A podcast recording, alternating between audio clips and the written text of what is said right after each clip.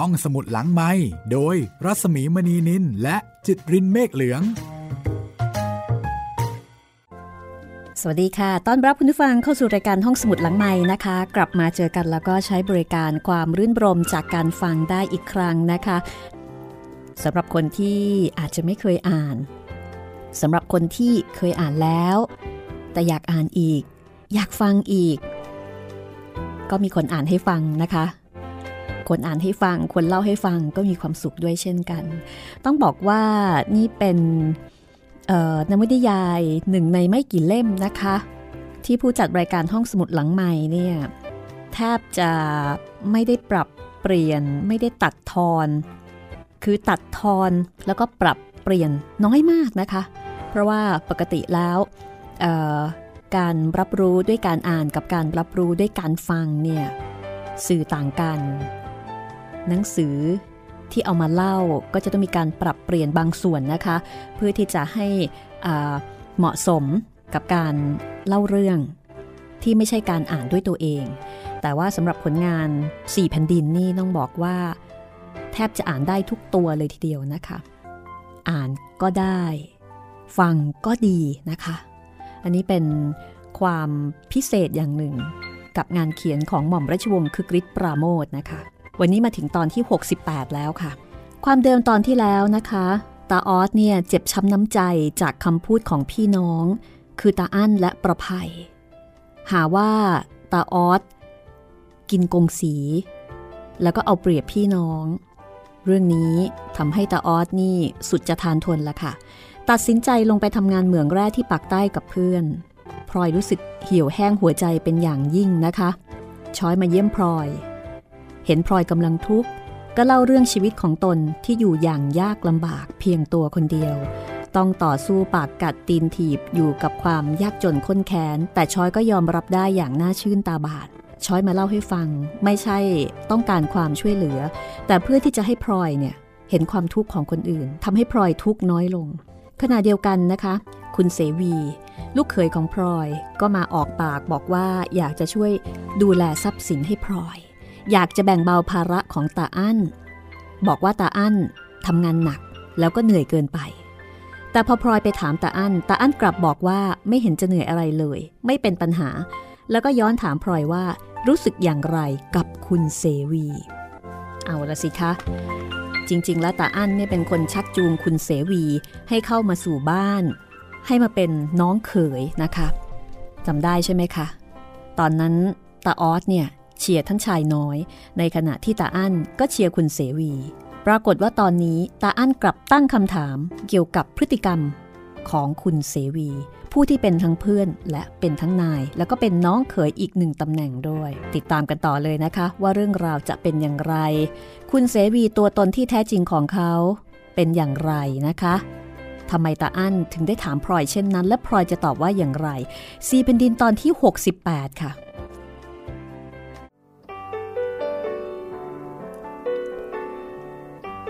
แม่ก็เห็นเขาเป็นคนดี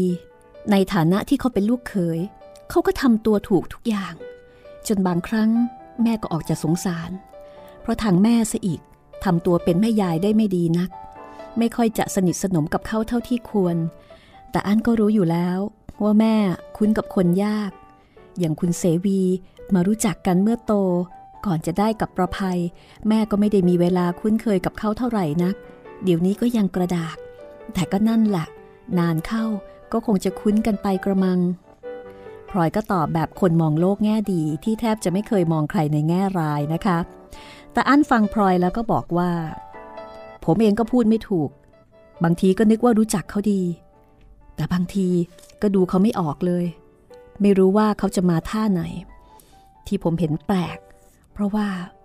เดี๋ยวนี้ยายประภัยเปลี่ยนไป ไม่เหมือนคนก่อน พูดจาอะไรเป็นเสียงเสวีไปหมด ลอยก็เลยแก้ต่างแทนบอกว่าก็เป็นเรื่องธรรมดา ผัวเมียกันก็ต้องรักกัน ที่เขาพูดเป็นเสียงเดียวกันก็ดีแล้ว แสดงว่าเขากลมเกลียวกันดีพลอยก็กลับมองในแง่ดีซะอีกว่าเป็นเรื่องที่ควรจะดีใจที่ผัวเมียเนี่ยเขาเข้ากันได้ แต่ตาอั้นไม่ได้เห็นเช่นนั้นนะคะ มันไม่ใช่อย่างนั้นสิคุณแม่ ผมก็ไม่รู้ว่าจะอธิบายยังไงถูก ถ้าลำพังแต่เขารักกัน กลมเกลียวกัน ผมก็ดีใจ ที่น้องสาวมีความสุข แต่ฟังคำพูดของประภัยบางครั้ง เหมือนกับว่า แกพูดไม่เต็มปาก เหมือนกับใครใช้ให้มาพูด หรือว่าถูกบังคับมา ผมรู้สึกไม่ค่อยสบายใจ นี่คือความรู้สึกของตาอั้นนะคะ อั้น คุณเสวีเขาก็เป็นเขย แล้วเขาก็เข้ามาอยู่ในบ้านเรา จะคิดอะไรทำอะไร หรือว่าจะพูดอะไร อั้นควรระวังให้มากนะ ถ้าจะคิดจะทำหรือว่าจะพูดอะไรที่เกี่ยวกับเขา เพราะว่าเรื่องเขยกับญาติข้างเมียนั้นลำบาก ดีไม่ดี ก็จะเก็บไปเล่าลือนินทากันต่างๆ แม่เองบางทีก็หนักใจ แต่อันก็ต้องช่วยแม่ คอยดูแลอย่าให้เกิดเรื่องได้เป็นดี ผมรับรองได้ว่าไม่มีเรื่องกับใคร แต่ยิ่งดูคนนานๆ ผมก็ยิ่งมองไม่ออกเข้าทุกวัน บางทีเหมือนกับไม่รู้จัก แปลกดีเหมือนกัน แต่อันทิ้งท้ายเอาไว้เท่านี้นะคะ แล้วก็ไม่ได้พูดว่าอะไรอีก ขณะเดียวกันพลอยก็ไม่ได้เอ่ยถึงเรื่องนี้กับใครอีกเช่นเดียวกัน จนกระทั่งวันหนึ่ง ประภัยก็เป็นคนมาพูดขึ้นก่อนกับพลอยว่า คุณแม่คะ เรื่องการเงินการทองในบ้านทุกวันนี้ คุณแม่ทราบเรื่องบ้างหรือเปล่าพลอยก็ถอนใจ ที่ประภัยเปิดประเด็นถึงเรื่องนี้อีกนะคะพลอยก็บอกว่าก็ไม่เห็นจะมีอะไรนี่ อ่า เพราะว่า ตาอั้นเนี่ยก็ดูแลได้เรียบร้อย ประภัยก็บอกว่าภัยกลัวพี่อั้นเขาจะดูคนเดียวไม่ทั่วถึง เดี๋ยวจะรั่วไหลไปเปล่าๆ น่าเสียดาย พี่อั้นก็เป็นคนละเอียด แม่มอบให้เขาทำมาตั้งแต่แรก ยังไม่เคยเห็นเขาเสียหายยังไง ประภัยมาถามขึ้นทำไมตอนนี้ภัยก็ไม่ได้สงสัยอะไรหรอกค่ะ ประภัยตอบแล้วก็เมินหน้าไปทางอื่น แต่ภัยเห็นพี่อั้นทำอยู่คนเดียว ก็อยากจะให้มีคน รับรู้ไว้บ้าง เพราะว่าลูกคุณแม่ก็มีหลายคนด้วยกัน จะได้ช่วยกันเป็นหูเป็นตา ความหมายในคำพูดของประภัยทำให้พลอยเกือบโมโห เพราะจริง ๆ แล้วประภัยนี่เป็นคนที่รักแล้วก็นับถือตาอั้นมากกว่าคนอื่นนะคะ แต่ตอนนี้กลับพูดเหมือนระแวงตาอั้นพลอยก็พยายามสะกดใจเอาไว้ก่อนจะบอกว่า ประภัยก็รู้ดีอยู่แก่ใจไม่ใช่หรอ ว่าพี่อั้นน่ะเขาไม่ใช่คนเหลวไหล ผลประโยชน์ของแม่และของน้องๆ เขาก็ต้องดูแลเป็นอย่างดี ประภัยเองก็เคยเชื่อถือพี่อั้นมาแต่ก่อน เดี๋ยวนี้ภัยเป็นอะไรไป จึงดูเหมือนกับว่าไม่ไว้ใจพี่ภัยก็ไม่อยากจะสนใจเรื่องเหล่านี้ ไม่อยากพูดจาอะไรทั้งนั้นล่ะค่ะ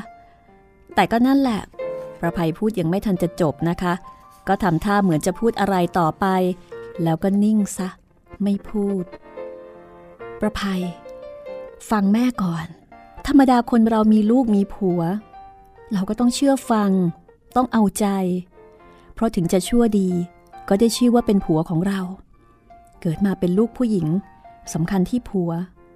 ผิดพลาดลงไปก็มีแต่ทางเสียเปรียบ แต่ถึงอย่างนั้นก็ตามที เราก็จะต้องยับยั้งชั่งใจในเรื่องราวทุกอย่าง ไม่ใช่ว่าจะโอนอ่อนตามไปสมด ลูกผัวจะพูดอะไรออกมา เราก็ต้องคิดดูให้ดีว่าถูกหรือผิด ถ้าถูก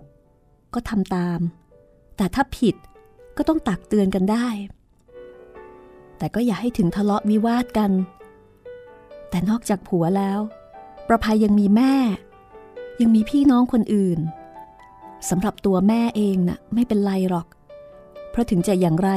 ก็ไม่มีวันทอดทิ้งลูก แต่พี่น้องที่คลานตามกันออกมา ประภัยต้องคิดดูให้ดีๆ ถึงจะไม่ดีไปกว่าผัว ซึ่งเปรียบเสมือนคนคนเดียวกัน แต่ก็ยังต้องรักษาน้ำใจกันไว้บ้าง ประภัยจะพูดจะจาอะไร ก็อย่าให้กระเทือนถึงพี่น้อง เขาจะเสียใจ แม่รักลูกทุกคนเท่าเทียมกัน อยากจะให้กลมเกลียวกันอยู่เสมอ แม่จึงได้เตือนพลอยก็สอนยาวเลยทีเดียวนะคะ กับเรื่องของการรักษาสมดุลระหว่างผัวกับพี่น้อง ประภัยถอนใจใหญ่ก้มหน้ามองกระดานอยู่นานแล้วก็บอกว่าไผก็กลุ้มใจเหมือนกันค่ะ แต่ก็ไม่รู้จะทำยังไงถูก เรื่องพี่ออสก็ทีหนึ่งแล้ว แต่พี่ออสก็ไม่เอาเรื่องเอาราวไผ่หวังดีต่อพี่ออสก็เลยเอะอะไปตาม แต่เดี๋ยวนี้คุณเสวีกับพี่อั้นดูมีในในกันอยู่ภัยก็ไม่รู้ว่าจะทำตัวยังไงถูก คุณเสวีเขาก็ไม่ได้ว่าอะไรมาก เขาบอกแต่เพียงว่าภัยควรจะเหลียวแลเงินทองของคุณแม่บ้าง ถ้าคุณแม่ถืออยู่เองก็ไม่เป็นไร แต่นี่พี่อั้นทำอยู่คนเดียวทั้งหมด หากคุณแม่เป็นอะไรไปภัยก็จะลำบากเสียเปรียบเขาเพราะว่าไม่รู้เรื่องราวมาก่อน นี่เองนะคะต้นต่อพลอยรู้สึกเศร้าใจในคำพูดของประภัยค่ะ แล้วก็เห็นนิสัยลูกเขยนะคะ คือเห็นเลยว่าลูกเขยเนี่ยเป็นคนยังไง แล้วก็รู้สึกหนักใจแทนประภัย ว่าชีวิตต่อไปจะเป็นอย่างไรนะคะ เมื่อต้องอยู่กับคนที่มีนิสัยแบบนี้ เมื่อประภัยเห็นว่าพลอยนิ่ง ประภัยก็เลยพูดต่อไปถึงความอัดอั้นตันใจว่า ความจริงคุณเสวี อะไรอะไรก็ดีหมด เสียแต่เป็นคนที่วุ่นวายเรื่องเงินเงินทองทองจนเกินไปไผ่ก็ไม่เคยสนใจเรื่องเหล่านี้ เพราะพ่อแม่เลี้ยงมาก็ไม่เคยสอนให้คิดเล็กคิดน้อย แต่ตั้งแต่อยู่ด้วยกันมา ก็มีแต่เถียงกันหยุมหยุมยิ้มยิ้มเรื่องสตางค์มาตลอด เขาวางระเบียบเรื่องนี้ ราวกับว่าประภัยเป็นเด็กๆ ต้องทะเลาะกันมาหลายครั้งแล้วไผ่กลุ้มใจเหลือเกินพลอยก็เลยสอนบอกว่า เรื่องเงินทองเป็นเรื่องสำคัญประภัย เวลายังอยู่กับพ่อกับแม่ ก็ไปอีกอย่างหนึง่งเดี๋ยวนี้ประภัยมีเย่ามีเรือนเป็นของตัวเองแล้ว ประภัยก็ต้องคอยระมัดระวังดูแลให้ดี จะใช้จ่ายอย่างเพลอๆเหมือนแต่ก่อนเนี่ยไม่ได้ ที่คุณเสวีเขากวดขันนั้นมันก็ถูกภัยก็อยากจะดูแลเหมือนกัน แต่เขาไม่เคยปล่อยให้ภัยถือเงินเลย ทุกอย่างในบ้านเขาจ่ายเองทั้งนั้นภัยอยากได้อะไร ก็ต้องไปขอเหมือนเด็กๆ แต่ก่อนก็ดีแล้วค่ะ ไม่ขัดใจ แต่เดี๋ยวนี้ขออะไร เป็นต้องมีเรื่องเถียงกันทุกครั้งไป แต่นั่นก็เป็นเรื่องที่ประภัยจะต้องพูดจากับคุณเสวีเอาเอง เพราะเป็นเรื่องระหว่างตัว ระหว่างผัวเมีย แม่เข้าไปเกี่ยวข้องด้วยไม่ได้ พลอยก็พูดกับประภัยไปตามหลักการนะคะ แต่ในใจนั้นก็นึกสงสารลูกสาวอยู่ไม่น้อย เพราะว่านี่เป็นครั้งแรกที่ประภัยมาสารภาพว่ามีความบาดหมางในชีวิตสมรส คือดูภายนอกเนี่ยเหมือนกับไปด้วยกันได้ดี แต่จริงๆนั้น ก็ไม่ได้ราบรื่น อย่างที่เห็น แม่อยากจะเตือนอะไรภัยอย่างหนึ่งประภัยควรจะถือว่าตัวเป็นผู้ใหญ่ มีเย่ามีเรือนแล้ว จะทำอะไรก็อย่าถือเพียงอารมณ์ โกรธง่ายหายเร็ว วู่วามอย่างแต่ก่อน จะมีเรื่องราวอะไรที่จะพูดกันระหว่างผัวเมีย ก็ควรจะพูดกันดีๆ ได้ ไม่น่าจะต้องทะเลาะวิวาทกัน คุณแม่ไม่รู้ว่า คุณเสวีเนะ่ะกวนโมโหภัยแค่ไหน บางเวลาเขาก็พูดเป็นเจ้าถ้อยหมอความ น่ากลุ้มใจจะตาย ประภัย ธรรมดาผัวเมียอยู่ด้วยกัน ถ้าจะให้ราบรื่นอยู่เย็นเป็นสุข ก็ควรจะมีลูกด้วยกัน เพราะเมื่อมีลูกแล้ว ต่างคนก็จะต่างเห็นแก่ลูก บางทีความรักลูกที่มีร่วมกันนั่นแหละจะทำให้กลมเกลียวกันได้มากกว่าเก่า ประภัยฟังแล้วแทนที่จะเห็นด้วย กลับหัวเราะสายหน้าอย่างแห้งแล้ง ก่อนจะบอกว่า อย่าเพิ่งเลยค่ะคุณแม่ เวลานี้ที่ภัยยังสบายใจอยู่ ก็เพราะไม่มีลูกจะผูกพันนี่แหละค่ะ ไม่ถูกกันจริง ๆ เมื่อไหร่ ก็จะได้ต่างคนต่างอยู่ ไม่มีเด็กมาต้องพลอยลำบากไปด้วยพลอยฟังประภัยพูดแล้วก็ตกใจมากยายประภัย นี่แกเอาอะไรมาพูด ไม่เคยพบไม่เคยเห็น มีอย่างหรือผัวเมียอยู่กินกันมา ไม่ถูกกันนิดนิดหน่อยหน่อย ก็ถึงกับคิดจะเลิกร้าง ประภัยไปเอาความคิดนี้มาจากไหน แม่ไม่เคยสั่งเคยสอน อันนี้พลอยก็ตอบแบบ ตอบแบบแม่พลอยนะคะ อืมแบบแม่พลอย ซึ่งเป็นคนที่มองโลกแง่ดี ก็เป็นตัวอย่างของผู้หญิงในอดีต ซึ่งก็อาจจะเป็นภรรยาในอุดมคตินะคะ แล้วก็บังเอิญว่าพลอยเนี่ยก็ได้ผัวดีคือคุณเปรม พลอยก็เลยยังคงเชื่อมั่นอยู่ในความคิดนี้ แต่ประภัยนั้นเกิดอีกยุคหนึ่งแล้วก็ไม่ได้ผัวดีเหมือนอย่างแม่ คือคุณเปรมกับคุณเสวีนี่ก็ห่างกันเยอะ ทั้งๆทที่คุณเปรมเนี่ยมีเชื้อสายคนจีน แต่ก็ไม่ใช่คนคิดเล็กคิดน้อยนะคะ แล้วก็ให้อิสระพลอยอย่างเต็มที่ ประภัยก็เลยบอกว่า คุณแม่ก็ดีแต่คิดอย่างแต่ก่อนคนแต่ก่อนนี่แต่งงานกัน แล้วก็ทนอยู่กันไปได้จนตาย ผัวจะมีเมียน้อยสักกี่คนก็ทนได้ ผัวจะดูถูกเหยียบย่ำ หรือว่าเอาเปรียบอย่างไรก็ต้องทน ผู้หญิงแต่ก่อนถูกถือว่าเป็นของผู้ชาย ไม่มีชีวิตของตัวเอง แต่ภัยไม่ถืออย่างนั้นนะคะภายเกิดมาชาติหนึ่ง ถึงจะเป็นผู้หญิงก็มีชีวิตของตัวเอง แต่งงานแล้วก็อยากจะมีความสุข ถ้าใครให้ความสุขแก่ภัยได้ภัยก็จะอยู่กับคนคนนั้น แต่ถ้าเมื่อไหร่ รู้ว่าอยู่ไปก็ไม่มีความสุข ก็เลิกกันเสียดีกว่า จะอยู่ทรมานน้ำใจกันไปทำไมคะพลอยฟังแล้วก็ตกใจมากนะคะโถประภัย คือพลอยที่ตกใจจริง ๆ พูดเสียงสั่นด้วยความหมดหวัง เพราะว่าความเห็นของประภัยนั้น เหมือนกับเส้นตรงอีกเส้นหนึ่งที่แยกจากความคิดเห็นของตนออกไปเป็นมุมฉาก ยิ่งต่อความยาวสาวความยืด ก็เหมือนกับว่าลากเส้นตรงนั้นให้ยาวออกไป จุดปลายของเส้นตรงแต่ละเส้นก็ห่างกันไปทุกที ประภัย แม่ไม่เคยสั่งสอน ลูกไปเอาความคิดอย่างนี้มาจากไหน แม่ก็รู้ตัวว่าแม่เป็นคนโบราณ ยอมรับว่าโง่ ยอมรับว่าไม่ทันสมัย แต่ถึงจะสมัยใหม่หรือสมัยเก่า เราก็หัวอกลูกผู้หญิงด้วยกัน คงจะไม่ผิดกันไปนักหนา คนเราที่เกิดมากับเขาชาติหนึ่ง ก็ย่อมจะอยากได้ความสุข ข้อนี้แม่ก็รู้ เพราะแม่เองก็อยากได้ แต่ข้อสำคัญมันอยู่ที่ว่า เราจะได้ความสุขนั้นมาอย่างไร ความสุขชนิดไหน ความสุขที่แม่รู้ว่าเป็นความสุขอย่างเลิศนั้น มันเกิดจากความปิติ ความอิ่มใจ ที่ทำอะไรให้กับคนที่เรารัก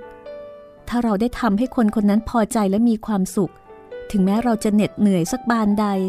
เราก็จะได้รับความสุขนั้นด้วยอย่างมากมายประภัยเชื่อแม่เถอะ ความสุขอันแท้จริง เกิดจากการให้ ไม่ใช่เกิดเพราะว่าความอยากได้ หรือว่าหยิบเอา ความสุขอย่างนั้น มันไม่มีอิ่ม ไม่มีพอ สู้ความสุขอย่างที่แม่เลือกแล้วไม่ได้ แม่อยู่กับคุณพ่อของประภัยมาตลอดชีวิต ได้รับความสุขตลอดมา เพราะแม่รู้ว่า แม่ทำให้ท่านได้สุขกายสบายใจ มีความทุกข์มาจากที่อื่น แม่ก็เข้าแบ่งเบา รับเอามาเสียบ้าง ประภัยอย่านึกว่าแม่ไม่เคยเบื่อหน่าย แม่ก็เคยเหมือนกัน แต่แม่ก็อดทนมา จนเดี๋ยวนี้แม่ก็รู้แล้วว่า ความสุขที่แม่ได้รับจากคุณพ่อของประภัยนั้น ไม่มีอะไรมาเปรียบได้ จนเดี๋ยวนี้ แม้แต่นึกถึง แม่ก็ยังอิ่มใจ เพราะแม่ได้ให้แก่คนที่แม่รัก และคนที่รักแม่ทุกอย่าง ไม่มีอะไรบกพร่อง เอ ก็เห็นเขาว่ากันว่า คุณแม่ไม่ได้รักกับเจ้าคุณพ่อก่อนแต่งงานไม่ใช่เหรอคะ เขาไหนว่าปลอยถามอย่างตกใจ ไม่เคยนึกมาก่อนว่าลูกสาวจะรู้เรื่อง คุณป้าอุ่น คุณพี่ก็ช่างไปเอาอะไรมาเล่าให้เด็กฟัง แม่ก็ไม่แน่ใจนะกรอกประภัย รู้แต่ว่า คุณพ่อเธอรักแม่มาแต่ก่อน ก่อนที่จะแต่งงานอย่างแน่นอน เพราะเธอเที่ยวติดตามแม่ไปทุกแห่ง แต่สำหรับตัวแม่เอง แม่ก็บอกไม่ถูก บางที แม่จะรักเธอ โดยแม่ไม่รู้ตัวกระมัง เพราะถ้าไม่รัก ที่ไหนแม่จะยอมเอออวย เจ้าคุณตาของประภัย ท่านก็ไม่ได้บังคับกดขี่ ท่านถามแม่ว่าแม่จะตกลงไหม ท่านถามแม่ก่อน พอแม่ตกลง ท่านจึงได้รับมั่น พลอยพูดเบาลงทุกที ภาพเก่าๆ จากความหลังกำลังเลื่อนลอยกลับมาสู่สายตาาพหน้าประตูสีสุดาวงตอนเช้า ผู้คนที่กำลังเดินขวักไขว่สายตาคู่หนึ่ง จ้องดูพลอย แล้วก็ติดตามไปตลอด ไม่ว่าพลอยจะเดินไปทางไหน ภาพท้องทุ่งที่บางปะอิน เด็กสาวๆสองคนกำลังพายเรืออยู่กลางทุ่งที่เต็มไปด้วยดอกบัว ผักตบสันตวา และกระจับ ภาพเรือขนมจีนที่มาจอดข้างๆ กลิ่นขนมจีนน้ำพริก กลิ่นข้าวเม่าทอดยังจำได้ ยังไม่นานเลย คุณเปรม ยังไม่นานเลย เดี๋ยวกลับมาติดตามกันต่อกับสี่แผ่นดิน ช่วงหน้าค่ะ ห้องสมุดหลังไม้โดยรัสมีมณีนินและจิตรินเมฆเหลือง กลับมาในช่วงที่ 2 นะคะ ตอนนี้คุณกำลังติดตาม 4 แผ่นดินตอนที่ 68 ค่ะ มาถึงตอนที่พลอย เริ่มจะมองเห็นว่าชีวิตสมรสของลูกสาว ไม่ได้ราบรื่น แล้วก็มีความสุขอย่างที่คิด เป็นครั้งแรกที่ประภัยมาสารภาพนะคะ ว่าจริงๆ ก็มีเรื่องระหองระแหง ถึงขนาดที่ว่ายังตัดสินใจ ไม่ยอมมีลูก เพราะไม่แน่ใจว่าจะอยู่กันได้ตลอดรอดฝั่งหรือเปล่า ความคิดแบบนี้เป็นเรื่องที่ไม่เคยเกิดมีในหัวใจของพลอยนะคะเพราะพลอยนั้นเมื่อแต่งงานกับใครก็จะต้องอยู่กันไปจนชั่วชีวิตแล้วก็ทำให้ดีที่สุด แต่ประภัยไม่ได้คิดเช่นนั้นค่ะ การพูดคุยกับประภัยในเรื่องของชีวิตคู่ อดไม่ได้ที่จะทำให้พลอยนั้น คิดถึงคุณเปรม และพลอยก็เริ่มถามตัวเองว่า จริง ๆ แล้วเนี่ยพลอยอาจจะรักคุณเปรมแบบไม่รู้ตัวมาก่อนแต่งงานก็ได้ เพราะถ้าไม่ใช่เช่นนั้นพลอยจะตัดสินใจแต่งงานกับคุณเปรมไปทำไมนะคะ เพราะว่าตอนนั้นเนี่ย เจ้าคุณพ่อของพลอยก็ไม่ได้บังคับ แต่ถามตามความสมัครใจ ความรักบางทีก็อาจจะก่อตัวขึ้นอย่างเงียบๆ โดยที่เจ้าตัวเจ้าของหัวใจ ก็อาจไม่รู้ตัวก็ได้นะ แต่ว่าสำหรับประภัย ซึ่งมีความรักอย่างชัดเจนกับคุณเสวีก่อนหน้านี้ แต่เมื่อแต่งงานแล้ว ความรักนั้น กลับไม่ค่อยชัดเจน กลับรางเลือน ลองมาฟังเรื่องราวของประภัยกันต่อนะคะ เรื่องราวของประภัย และชีวิตของพลอย จะมีอะไรเกิดขึ้นอีกบ้างสี่แผ่นดินตอนที่ 68 ช่วงที่สองค่ะพลอยรู้สึกว่า ตาทั้งสองข้างเริ่มฟ้าฟาง เพราะไอ้น้ำตาเริ่มจะมาเคลือบคลุมแก้วตาทั้งสอง แต่เดี๋ยวนี้แม่รู้ดีประภัย แม่รู้ดีเหลือเกินว่า ตั้งแต่เกิดมาเป็นตัวจนบัดนี้ แม่ยังไม่เคยรักใครเท่ากับคุณพ่อของประภัยเลย ลมเย็นๆโชยเข้ามาทางหน้าต่าง แล้วสายลมนั้นก็ลูบไล้ไปตามแขนตามหลังของพลอย เหมือนกับว่า มีมือของใครที่เยือกเย็นด้วยความรักอันละเอียดอ่อน มาลูบหลังลูบแขนอยู่ไปมา ด้วยความขอบใจ ด้วยความเห็นใจ เสียงประภัยพูดอะไรเบาๆพลอยต้องเรียกตัวเองกลับมาจากความหลัง และเงี่ยหูฟังคำพูดของประภัย ประภัยพูดว่า ที่คุณแม่ว่ามานั้นก็ถูกค่ะ ถ้าเป็นคนที่เรารักกันจริง ๆ เราก็พอจะทำให้ได้ แต่ภัยไม่แน่ใจเสร็จแล้วว่าภัยรักคุณเสวี เท่านั้นเอง แล้วประภัยก็ลุกไป ปล่อยให้พลอย นั่งตกตะลึง อยู่แต่คนเดียว เช้าวันหนึ่ง ตาอั้นบอกข่าวกับพลอย ตอนกินอาหารเช้า ด้วยสีหน้าอันคร่ำเครียด ข่าวนั้น คือข่าวสงครามที่เกิดในยุโรป จริงๆ แล้วเรื่องนี้ตาอั้นเป็นคนที่เคยบอกพลอยมาก่อนแล้วนะคะ เมื่อนานมาแล้ว แต่ว่าวันนี้ตาอั้นบอกกับพลอย ด้วยสีหน้าอันคร่ำเครียดว่า คุณแม่ เกิดสงครามอีกแล้วครับ อ้าว ใครลบกันอีกละอั้น สงครามคราวก่อนที่รบกัน ก็ดูเพิ่งเสร็จไปไม่นานเลย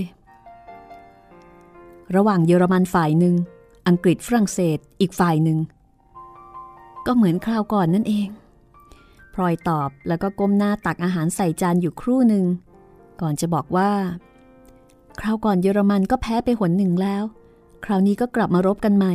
อันว่าใครจะชนะ ใจลูกว่าเยอรมันจะชนะสงครามคราวนี้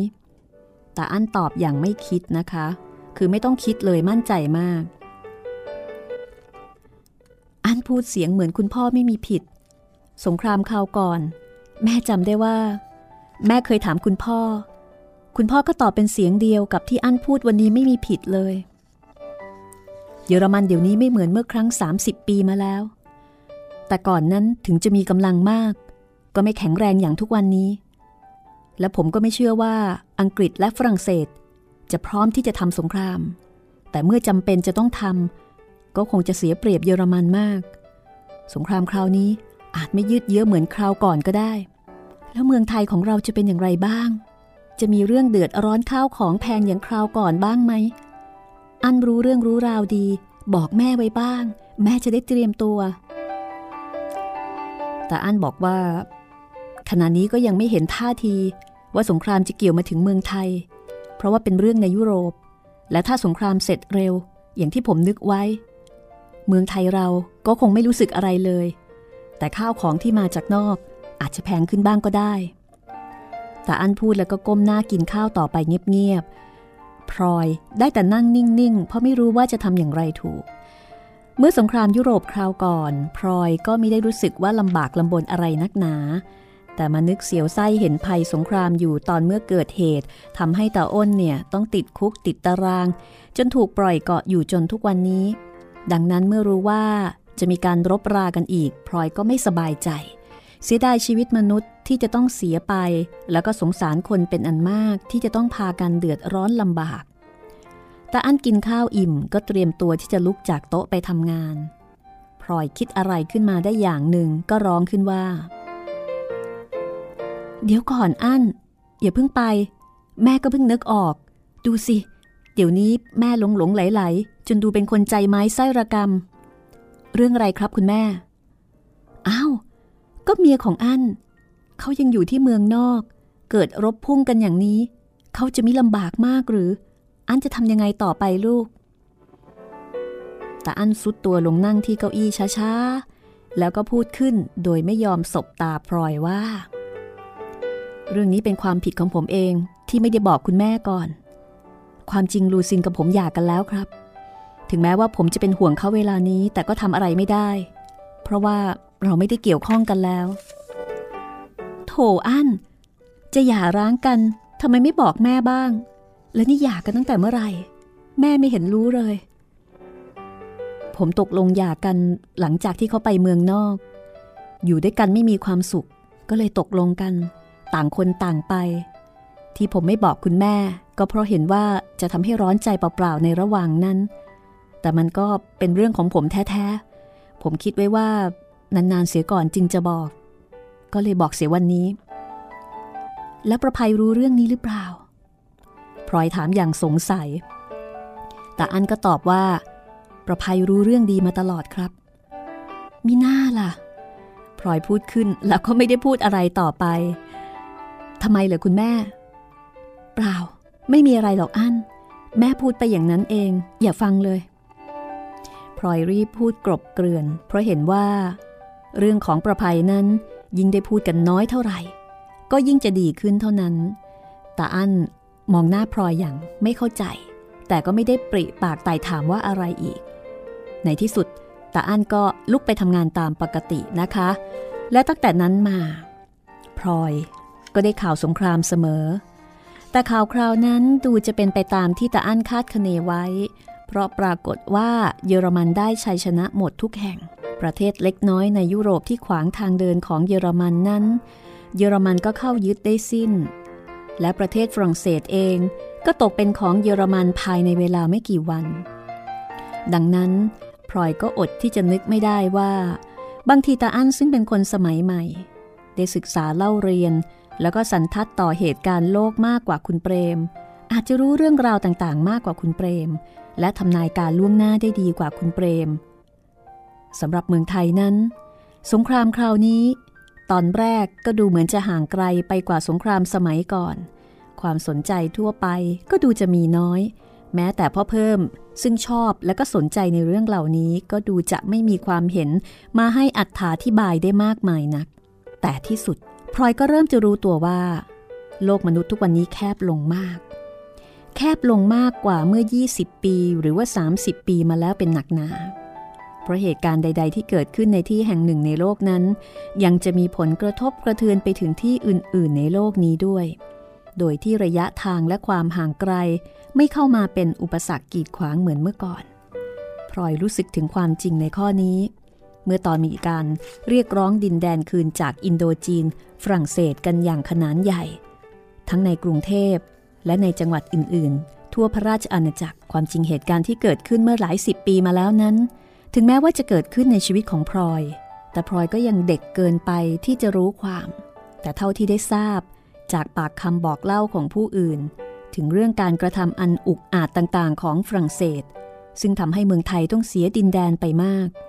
แต่ถึงพลอยจะรู้สึกว่า ตนนั้นใกล้ชิดต่อเหตุการณ์สำคัญที่เกิดขึ้นเมื่อครั้งก่อน ยิ่งกว่าคนหนุ่มสาวในระยะหลังนั้นก็ตาม พลอยก็ยังไม่สามารถที่จะให้ความสนใจหรือตื่นเต้น ในการเรียกร้องดินแดนคืนนั้นได้เท่ากับคนรุ่นหลังสำหรับคนอื่นๆในบ้านไม่มีปัญหา ความเจ็บช้ำน้ำใจ ซึ่งควรจะสุมอยู่ในหัวอกของคนรุ่นเดียวกับพลอย หรือก่อนนั้นอีกรุ่นหนึ่งนั้น ดูเหมือน จะกลับมาปะทุออกจากใจของคนรุ่นที่เกิดมาทีหลังอย่างน่าประหลาดใจพลอยได้แต่นั่งดูเหตุการณ์ต่างๆ ที่เกิดขึ้นนั้นอย่างใจลอย เหมือนกับที่นั่งดูการแสดงละครอยู่ห่างๆ ไม่รู้สึกว่าตนมีส่วนเกี่ยวข้องด้วย นับตั้งแต่มีการเดินขบวนเรียกร้องดินแดน ไปจนถึงบทความต่างๆ ทางหนังสือพิมพ์ และทางวิทยุกระจายเสียง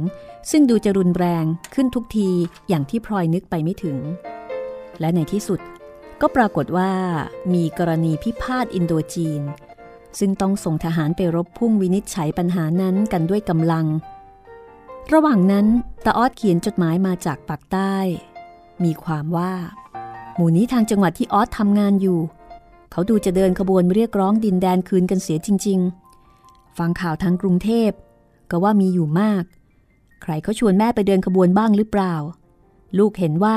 แม่นั่งรักชาติอยู่ที่บ้าน จะดีกว่าไปเที่ยวเดินขบวนกับเขาด้วย เดี๋ยวเป็นลมเป็นแล้งขึ้นมาจะลำบากเปล่าๆ ความจริง ลูกก็เห็นใจพวกที่เขาเดินขบวนอยู่มาก แต่ก็อดนึกไม่ได้ว่า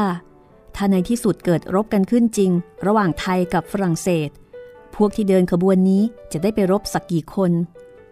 คนที่จะไปก็คงจะเป็นทหารทั้งนั้น ซึ่งไม่ได้มาเดินขบวนเรียกร้องอะไรกับเขาสักหน่อย คิดคิดดูแล้วก็แปลก มีเรื่องอย่างนี้เมื่อไหร่ ลูกอดคิดถึงลุงเพิ่มไม่ได้เลย ถ้าได้อยู่ใกล้ๆกัน คงสนุก แต่ในความเป็นจริงนะคะพ่อเพิ่มกลับดูเหนื่อยๆกับเรื่องนี้ จนพลอยรู้สึกแปลกใจ วันหนึ่ง อดรนทนไม่ไหว ก็เลยถามพ่อเพิ่มขึ้นว่า คุณหลวง เรื่องรบฝรั่งเศสอะไรนี่ ดูคุณหลวงเหนื่อยๆไป ไม่เห็นมีเรื่องมาคุยกับฉันบ้างเลย คุณหลวงเป็นพวกฝรั่งเศสไปแล้วเหรอ พุทโธ แม่พร้อยเอาอะไรมาว่า เมื่อร้อยสิบสองนั้น ฉันก็โตรู้ความแล้วนะ แม่พลอยซะอีก ยังเล็กเกินไป ไอเรื่องจะรักฝรั่งเศสเป็นไม่มีเสียละฉันน่ะ แต่คราวนี้ ใจฉันมันยังไงยังไงก็ไม่รู้ อ้าว เป็นยังไงไปเล่าคุณหลวง ฉันนึกไว้ทีแรกว่า คุณหลวงคงจะเห็นด้วย เห็นด้วย ก็ใช่หรอกแม่พลอย แต่อีกใจหนึ่งมันให้คิดว่า ถึงได้คืนมาก็คงจะไม่ยืด สงครามยุโรปก็ยังไม่เสร็จ ถึงฝรั่งเศสจะแพ้ถึงเสียบ้านเสียเมือง พวกพ้องเขาก็คงจะมีอีกมาก ที่ไหนเขาจะทิ้งกัน การข้างหน้าจะเป็นอย่างไร ฉันเดาไม่ถูกเลย ได้แต่นั่งภาวนา ขออย่าให้ของที่ได้คืนมานั้น ดึงเอาของเก่าออกไปอีกเท่านั้นละ่ะทำไม คุณหลวงไม่แน่ใจว่าใครจะชนะสงครามคราวนี้เหรอ ก็อย่างนั้นแหละ เรื่องคนชนะฉันไม่แน่ใจ แน่ใจอยู่แต่ว่า ถ้ารบกันไปอย่างนี้ อีกหน่อยก็จะต้องแพ้สงครามกันทุกฝ่ายเท่านั้นเอง ถึงเมืองไทยเราก็หนีเถอะ ฉันไม่สบายใจเลยทีเดียว ก็เคารพกันอยู่ถึงไหนถึงไหน คุณหลวงจะไปเก็บเอามาร้อนใจทำไม ก็ไม่รู้สิ แต่การรบกันที่อินโดจีนคราวนี้ ทำให้ฉันรู้สึกว่า ความวุ่นวายมันใกล้ตัวเข้ามา แม่พลอยรู้ไหม เวลานี้ฉันไม่กลัวฝรั่งหรอก ฉันกลัวแต่ญี่ปุ่นเท่านั้น ไปกลัวเขาทำไมเล่าคุณหลวง ก็ดูเขาชอบพอกับเราดีออก ไม่เห็นเคยมาก้าวไก่อะไรนี่นา ถึงอย่างนั้นก็เถอะ ถ้าญี่ปุ่นเกิดรบกับฝรั่งขึ้นมา ฉันกลัวว่าเราจะต้องพลอยยุ่งไปด้วย เพราะเราจะกลายเป็นเมืองหน้าทับทีเดียว แต่ฉันนึกไม่ถึงหรอก ฉันเคยรู้จักญี่ปุ่นมาหลายคน ดูเขาเรียบร้อยอย่างเราเราน่ารักออก หมอทาเคดะ ฉันก็ยังเคยรักษา คนใจดีๆ อย่างนั้นจะไปรบกับใครได้ ฉันไม่เห็นจะเกี่ยวอะไรกับหมอทาเคดะเลยแม่พลอยก็ แสดงว่าแต่ก่อนเนี่ยก็มีคนญี่ปุ่นมาทำมาหากินอยู่ในเมืองไทยบ้างแล้วนะคะ และก็โดยบุคลิกภาพของคนญี่ปุ่นก็เป็นคนที่อ่อนน้อมนะ เป็นคนที่สุภาพมากๆเลย เพราะฉะนั้นก็เป็นธรรมดาที่พลอยเนี่ยจะคิดไม่ถึง อ้าว ก็หมอแกเป็นคนญี่ปุ่นนี่คุณหลวง ฉันละขี้เกียจคุยกับผู้หญิงเสียจริงทีเดียว เฮ้อ เคยรักษาหมอญี่ปุ่น ก็เลยนึกว่าญี่ปุ่นจะเหมือนอย่างนั้นไปหมดพี่ลึกละแล้วพอเพิ่มก็ชวนพลอยคุยด้วยเรื่องอื่น แล้วก็ไม่ยอมพูดถึงเรื่องนี้อีกนะคะ ในที่สุดเหตุการณ์ทางด้านอินโดจีนก็ผ่านพ้นไป โดยญี่ปุ่นเป็นผู้เข้ามาระงับกรณีพิพาท เริ่มการเจราจา อันเป็นผลให้ทางฝ่ายไทยได้รับดินแดนคืนมาบ้าง เช่นทางพระตะบอง เสียมราช จำปาสัก และก็ทางเหนือที่เรียกว่าจังหวัดลานช้าง การตกลงเลิกรบและได้ดินแดนคืนมานั้นทำให้ทุกคนถอนใจโล่งอก แล้วก็ดูเหมือนจะพอใจ ถึงแม้ว่าพลอยจะไม่ได้มีส่วนเกี่ยวข้องอะไรเลยพลอยก็รู้สึกว่าพอใจไปด้วย ทุกอย่างดูเหมือนว่าจะเป็นไปด้วยดีอยู่พักหนึ่งสงครามที่พลอยเคยรู้สึกว่ากระชั้นชิดเข้ามานั้นก็ดูจะห่างไกลออกไปอีก แต่ความสงบครั้งนี้ก็อยู่ได้ไม่กี่เดือน ในที่สุดข่าวสงครามก็กลับมาใหม่อีกครั้ง และคราวนี้กลับมาอย่างน่ากลัว ถึงกับมีเสียงพูดกันอย่างหนาหูว่า ไทยอาจจะถูกรุกรานด้วยกองทัพต่างประเทศ ด้วยความสนใจแกมกลัวนะคะพลอยก็มักจะเปิดวิทยุฟังเสมอ และรายการกระจายเสียงในขณะนั้น เกือบจะไม่มีอะไร นอกจากยืนยันว่า ประเทศไทยเป็นกลางอย่างเคร่งครัด แต่การยืนยันความเป็นกลางนั้นบ่อยเข้า จนในที่สุดมีแทบจะทุกวัน และประกาศออกมาด้วยเสียงอันเร่าร้อน เหมือนกับว่าผู้ที่ออกประกาศนั้นเองก็มีความหวาดกลัวอยู่ว่า เมืองไทยอาจจะถูกกองทัพของประเทศอื่นจู่โจมเข้ามาเมื่อไหร่ก็ได้ และในที่สุดก็มีการอ่านกฎหมายป้องกันประเทศทางวิทยุอย่างยืดยาวกำหนดหน้าที่ของคนไทยว่าจะต้องต่อสู้ฆ่าศึกศัตรูอย่างไร ถึงกับมีบทบัญญัติให้เผาบ้านเมืองทำลายเรือกสวนไรนา ซึ่งเหล่านี้ล้วนแต่เพิ่มความพรั่นพรึงและหนักใจให้กับพลอยทั้งสิ้น จะหันหน้าปรับทุกข์กับใครก็ไม่มี มีแต่ตาอั้นซึ่งก็มักจะไม่ยอมพูดเรื่องนี้ แล้วก็มักจะระงับเรื่องด้วยถ้อยคำประมาณว่า คุณแม่ก็ชอบไปฟังวิทยุแล้วก็เก็บเอามาทุกร้อนไปเปล่าๆ ถ้าหากสงครามจะเกิดจริง เราก็คงจะไปห้ามมันไม่ได้ ระหว่างนี้เฉยๆ ผมว่าน่าจะดีกว่า อย่าไปเก็บเอามาเป็นอารมณ์เลย ถึงเวลาถ้าหากว่าเกิดขึ้นจริง เราค่อยคิดกัน คุณแม่ก็ไม่ใช่ตัวคนเดียว ลูกๆกก็มีอยู่ตั้งหลายคน มีกำลังวังชาช่วยกันได้ทั้งนั้น คุณแม่จะต้องไปกลัวอะไรคำพูดของตาอั้นทำให้พลอย คิดถึงตาออสทุกครั้งไป แต่ตาออสก็ส่งข่าวเข้ามาว่า จะเข้ามากรุงเทพไม่ได้ คือหมายถึงช่วงเนี้ยยังมากรุงเทพไม่ได้นะคะ เพราะว่าการงานเพิ่งจะเริ่มต้นกำลังมีธุระมาก ถ้าทิ้งงานมาทุกอย่างก็จะเสียการหมด ส่วนพ่อเพิ่มก็ดูเหมือนจะปรงเหมือนกับปรงตกในเหตุการณ์ทุกอย่าง เพราะวันหนึ่งพ่อเพิ่ม ก็เดินหัวรอกกักกักเข้ามา แล้วก็ถามพลอยขึ้นก่อนว่าแม่พลอย มีไอพิษเก็บไว้ที่บ้านบ้างหรือเปล่า แม่พลอยงง อะไรกันไอพิษ คุณหลวงเอาอะไรมาพูด ฉันจะไปเอาไอพิษที่ไหนมาเก็บไว้ในบ้าน ใครจะถึงขั้นเก็บไอพิษกันนะ ฉันไม่เคยพบเคยเห็น เอา้า ฉันจะไปรู้เหรอ ก็เมื่อคืน ฉันได้ยินวิทยุรัฐบาลเขาประกาศกันออกลั่นไป ว่าถ้าใครมารุกรานเมืองไทย เขาจะใช้ไอพิษต่อสู้ แล้วเขาก็เลยบอกบุญมาด้วยว่า ถ้าใครมีไอพิษเก็บเอาไว้ ก็ให้เอาไปให้แก่ทางการ ฉันฟังแล้วก็ช่างถูกใจเสียจริง ๆ แต่ฉันเองนะ่ะไม่มีไอพิษ เก็บเอาไว้ไม่ทัน ก็เลยถามแม่พลอยดูเผื่อจะเก็บเอาไว้บ้าง พุทโธ คุณหลวงนี่ช่างไม่มีทุกข์มีร้อนเสียบ้างเลยทีเดียว บ้านเมืองจะเป็นอย่างไรต่อไปก็ไม่รู้ คุณหลวงไม่วิตกบ้างหรือ ถึงจะวิตกไปก็เท่านั้นแหละแม่พลอยเอ้ย ถ้าฉันวิตกไป มันก็ป้องกันอะไรไม่ได้ ถึงคราวมันจะเป็นไปมันก็ต้องเป็นไป เราจะไปร่างไปเหนียวอะไรได้ ความจริงสงครามมันก็น่ากลัวอยู่ ยิ่งสงครามสมัยนี้ยิ่งรุนแรงกว่าแต่ก่อน แต่ก็นั่นแหละนะ เอเรามันก็แก่แล้ว แม่พร้อยอะไรอะไร ก็ได้เห็นมาหมดแล้ว ทั้งทุกข์ทั้งสุข ถึงไม่ตายวันนี้ก็ต้องตายวันหน้าอยู่ดี จะช้าเร็วกว่ากัน ก็คงไม่เท่าไหร่นัก จะไปกลัวอะไร คุณหลวงพูดก็จริง แต่ฉันอดเสียวไส้ไม่ได้ มันให้หวาดหวั่นไปหมด จนไม่รู้จะคิดอะไรถูก นี่ถ้าหากตึงตังกันขึ้นมาจริง ๆ ฉันจะทำยังไง คุณหลวงอย่าทิ้งฉันก็แล้วกัน พอเพิ่มยิ้ม มองดูพลอยอย่างปราณี ก่อนจะบอกว่า ฉันก็มีน้องสาวกับเขาอยู่คนเดียว ถ้าเอะอะขึ้นมาแล้วฉันทิ้งแม่พลอย ฉันก็ไม่ใช่คนเท่านั้นเอง และพอเพิ่ม ก็ได้พิสูจน์ตนให้พลอยได้เห็นในภายหลัง ว่าเป็นคนจริงตามคำพูดกำลังจะเข้าสู่ชีวิตในอีกรูปแบบหนึ่งชีวิตในช่วงสงคราม สงครามโลกครั้งที่สอง ซึ่งมีอะไรมากมาย เกินกว่าที่พลอยจะจินตนาการไปถึง ฟังสี่แผ่นดินช่วงนี้นะคะ เหมือนกับเราได้ย้อนอดีตไปในช่วงสงครามโลกครั้งที่สอง ซึ่งเป็นบทเรียนอย่างเป็นบทเรียน